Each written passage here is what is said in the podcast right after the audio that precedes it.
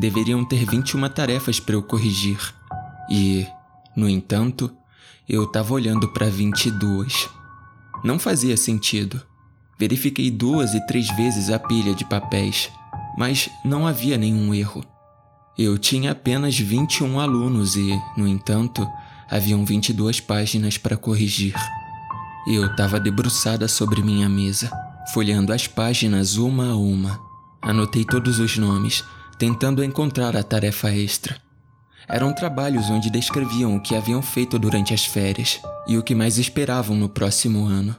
Uma tarefa simples. No meio da pilha havia um papel que se destacava claramente. Era quase ilegível e não havia assinatura. O texto foi escrito em linhas onduladas com uma caneta vermelha, pressionada com tanta força no papel que fez vários furos. Estarei livre, dizia. Eu saí e ela não tem ideia de que somos duas agora. O papel estava quase ilegível, frases incompletas descrevendo um despertar repentino, pensamentos de quebrar coisas, descrever as pessoas como objetos descartáveis, ouvir uma voz no espelho meu amigo me deu uma flor e agora estou aqui. Havia um desenho rabiscado de um girassol azul no canto do papel. Foi a coisa mais estranha que eu já li. Sim, sou professora. As crianças que ensino estão prestes a se tornar adolescentes. É uma idade estranha, mas é aquele espaço na vida de um jovem onde você pode realmente causar impacto. Se você puder fazê-los se sentir vistos e ouvidos, eles podem ganhar uma confiança que os acompanhará pelo resto de suas vidas. Tenho 21 alunos na minha turma, 8 meninos e 13 meninas. No dia seguinte à correção daquele trabalho, não sabia o que pensar ou dizer. Eu os fiz fazer algumas tarefas individuais enquanto eu me orientava. Era a confusão de sempre brigas e brincadeiras, paquera adolescente desajeitada, discussões altas sobre tudo o que havia de novo online, mas algo parecia diferente, malévolo. Tinha que ser uma das meninas. O papel havia sugerido isso, mas qual delas? Entreguei uma tarefa extra, nada chique eu apenas peguei o papel intruso do monte e distribuí o restante aleatoriamente para os alunos.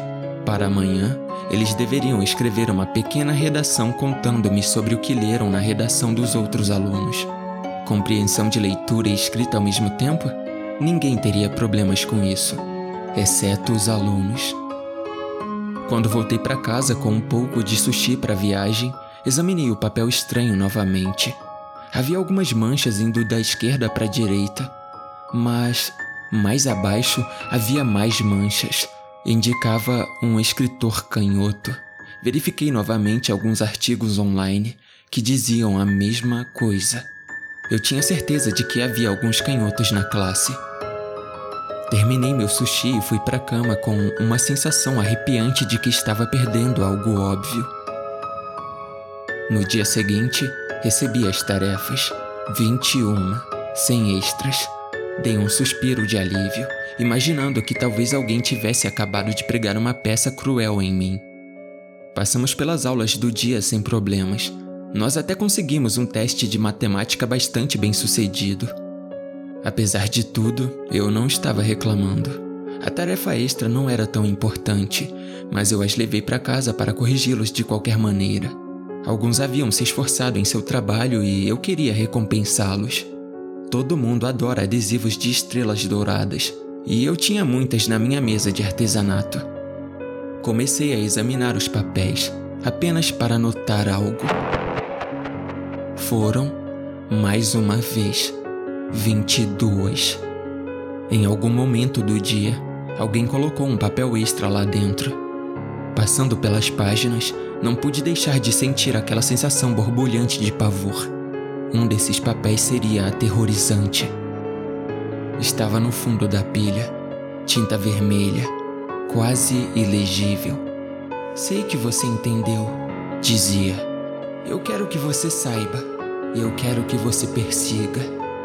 Havia pequenos esboços de gotas de sangue caindo em uma boca aberta. Bruto, mas claro. Persiga-me, eu persigo você. Não dormi bem naquela noite. Puxei as cortinas, verifiquei novamente todas as fechaduras. Puxei bem as cobertas e deixei a luz acesa no corredor. E ainda assim, eu tinha aquela sensação horrível de que estava perdendo alguma coisa. Seria a Clara? Ela sempre foi meio esquisita. Ou talvez alguém que eu nunca esperaria, como Xanda? Talvez Pietra? Fiona? Eu tive essa imagem mental de alguém me seguindo até meu carro, uma jovem escondida no banco de trás, um sorriso maníaco aparecendo no espelho retrovisor, unhas afiadas e olhos que não piscam mergulhando em minha direção, abrindo minha garganta enquanto eu estou indo a 70 quilômetros pela rodovia. Não dormi bem aquela noite. Comecei a imaginar sombras passando no corredor, com um canto do olho. Alguns dias se passaram Comecei a fazer anotações sobre as meninas da classe. Verifiquei quais canetas elas tinham e qual era a mão principal. Se fosse apenas uma questão de alguém me pregar uma peça, poderia ser o suficiente apenas para encontrar uma garota canhota. No entanto, nenhuma garota da minha classe era canhota e ninguém tinha uma caneta de tinta vermelha. Também conversei com o conselheiro da escola. Ele não poderia trair a confidencialidade do paciente, mas poderiam me dizer se estavam cientes de algum problema que pudesse explicar isso. Na verdade, ele parecia mais preocupado comigo. Desde que isso começou, eu parecia um pouco nervosa. Ele não me culpou, mas queria ter certeza de que eu estava cuidando de mim. Eu tentei vários truques. Tentei monitorar as entregas, tentei colocar marca d'água nos papéis, tentei todos os tipos de truques, mas não consegui nada. No final do dia, continuei sendo enganada. Era como se o papel tivesse aparecido do nada, em algum momento do dia. Eu não podia atribuir isso a ninguém. Tentei simplesmente esquecê-lo, mas toda vez que corrigia um trabalho, temia que outra ameaça aparecesse. Às vezes sim, às vezes não, mas nas vezes que aconteceu, apenas me arruinou. Aquele momento tranquilo de corrigir trabalho se transformou em uma tortura mental. Vou te mostrar, dizia um dos bilhetes. Vou quebrar uma luz na sua casa. No mesmo dia, a luz da cozinha parou de funcionar. Não parecia quebrada, mas como eu poderia saber? Um dia desses, enquanto eu cortava alho poró na cozinha, tive uma sensação horrível de aperto no estômago. Olhando pela janela, notei algo uma silhueta. A apenas alguns metros de distância, ela era baixa, com longos cabelos negros. Havia algo errado com o formato de seu rosto. Sua pele parecia cinza. Por um momento, apenas nos olhamos. Levei alguns segundos para perceber que não era apenas um rosto. Era um crânio. Ainda segurando minha faca de cozinha, cambaleei para longe da janela. Tinha que ser uma máscara. Não era um rosto real. Não podia ser. De repente, as luzes quebraram. Todas elas. Da cozinha, do corredor, do banheiro, inferno até a minha lâmpada de mesa no meu escritório doméstico.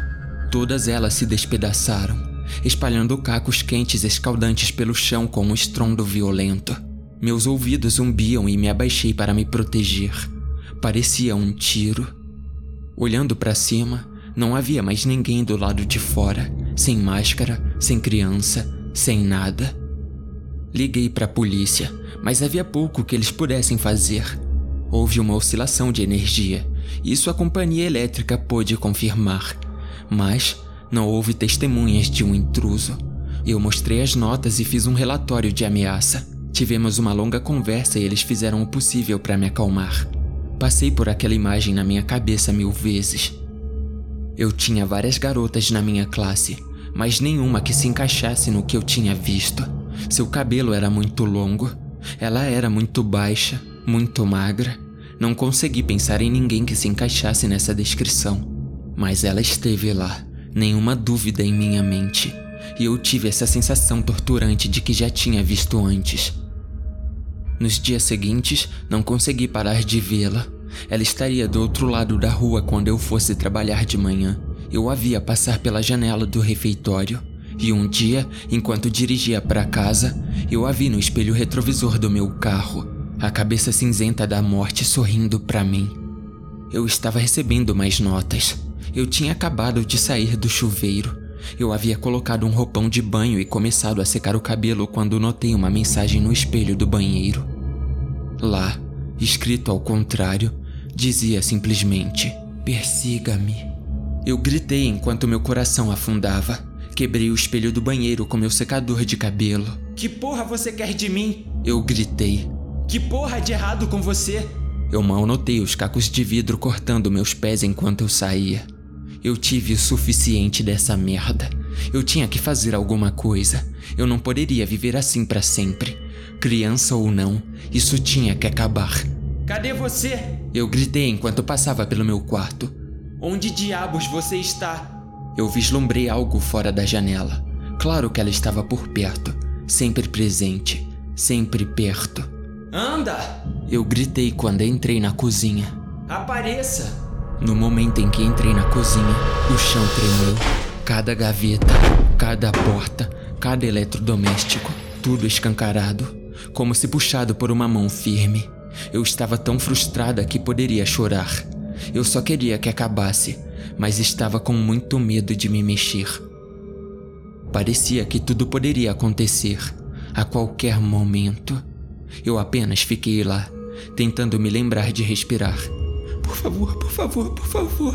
Eu sussurrei. Apareça e pare com isso, por favor. Só apareça e pare com isso, pare com isso. Por favor. E como se para atender meu resmungo, ela o fez. A porta da frente rangeu. As dobradiças enferrujaram e se desfizeram. Uma brisa suave foi o suficiente para a porta quebrar. Ela era tão pequena. Não havia dúvida em minha mente. Ela não estava usando uma máscara. Ela não passava de osso. Eu recuei, como um animal encurralado.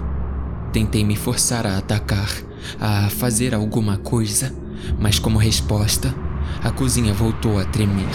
Desta vez, foi um pandemônio. Os talheres caíram no chão, pratos rolaram para fora da máquina de lavar louça e quebraram. Óculos dispararam pela sala como balas. Porra, eu te persegui, não persegui? Eu gritei. Agora, por favor, acaba com isso. Ela ergueu um dedo fino e cinza. Ela apontou para algo no canto. Um girassol seco e azul. Algo encostou na minha cabeça. Aquela sensação de estar perdendo alguma coisa ainda estava lá. Mas essa era a resposta. De alguma forma, era isso. O que você quer dizer? O que? só falar. Lá estava. A primeira nota. Havia um desenho de um girassol azul e dizia que ela tinha ganhado de presente. Essa era aquela flor. Eu tinha certeza disso. Eu saí e ela não tem ideia de que somos duas agora. Isso é o que ela disse. Isso fazia parte daquela primeira nota. Ela estava falando de mim. Eu mesma escrevi aquelas notas.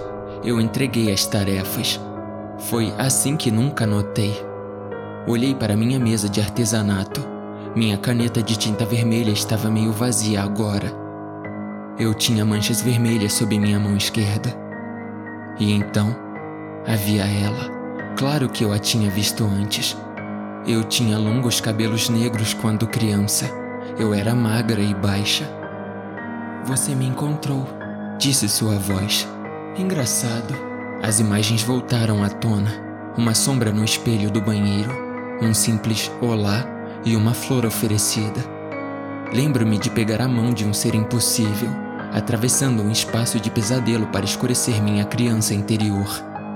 Este ser terrível e malévolo vive no centro da minha alma, algo morto e ressuscitado, tentando abrir espaço para a loucura. Mas não foi só loucura, ela era real. As portas não enferrujaram sozinha, os óculos não se jogaram sozinhos. E não posso de jeito nenhum causar uma onda elétrica em minha mente. Este era um ser real, com poder real e ela se estabeleceu no fundo da minha mente. E agora eu a persegui e eu a encontrei. Você quer que eu saia? Ela perguntou. Eu posso. Eu não sabia o que dizer. Claro que eu queria que ela fosse embora. Eu queria que tudo acabasse. mas havia essa sensação torturante de que havia mais do que isso. Ela não me assustou e me torturou apenas por diversão. Diga-me para sair, ela insistiu. Me liberte. Era isso, não era? Ela não estava livre. Ela veio de mim e, portanto, talvez ela estivesse presa a mim. Talvez ela não pudesse sair. Talvez ela não pudesse machucar mais ninguém. Não enquanto eu estiver por perto. Dizia: Estarei livre naquela primeira nota. Isso significava que ela não estava livre. Para mim, de repente fez sentido. Parada ali, apenas balancei a cabeça. Você não pode ir embora. Pode? Eu gargalhei. Você. Você tá tão presa a mim quanto eu estou a você. Eu poderia te matar. Não, não, você não pode. Se sim, por que não matou? Não houve resposta. Você precisa de mim pra. pra chegar lá, não é? Que, que eu encontre você e apenas solte. Dei um passo à frente e vi sangue escorrendo da sola dos meus pés. Minhas mãos tremiam como folhas ao vento. Eu não vou desistir! Eu gritei. De jeito nenhum! Eu vou machucar você. Faça o que quiser. E então, não havia mais nada. Em um piscar de olhos, ela se foi mas em minha mente eu ainda podia vê-la. Cada memória de minha criança estava manchada. Eu tinha lembranças de me ver no espelho com um sorriso no rosto de esqueleto. Lembro-me de ver meu reflexo em poças de água. Eu sabia que não era assim que eu parecia, mas na minha cabeça era eu. Nós éramos intercambiáveis. Ela era eu e eu era ela. Dois seres, e eu ia mantê-la aqui eu seria a porra de uma prisão ambulante. Eu sei que parece absurdo, mas ela é real. E nada que eu possa fazer muda isso. Eu não poderia viver com aquela coisa saindo, atingindo outras pessoas. Não posso mais trabalhar na escola. Ela assusta as crianças. Tenho medo de ver outras pessoas. Ela os machuca sempre que tem chance. Eu vi pássaros caírem do céu. Uma família de toupeiras morta à minha porta. Círculos de animais atropelados se alinharam ao redor do meu carro. Fui jogada, cortada, queimada e espancada, mas não sucumbi. Ela tem tanto medo de mim quanto eu dela. Eu tive que gravar isso. Se você tá ouvindo isso, algo aconteceu. Talvez um acidente, talvez eu tenha ficado doente. Eu preparei para que isso seja postado como minha autópsia, como uma explicação para meu comportamento excêntrico está em um cronômetro de sete dias. Portanto, se eu não tiver confirmado meu status até esse momento, é seguro dizer que não estou mais por perto. E se eu morrer, rezo a Deus para levá-la comigo. Não quero pensar no que essa coisa poderia fazer se fosse liberta.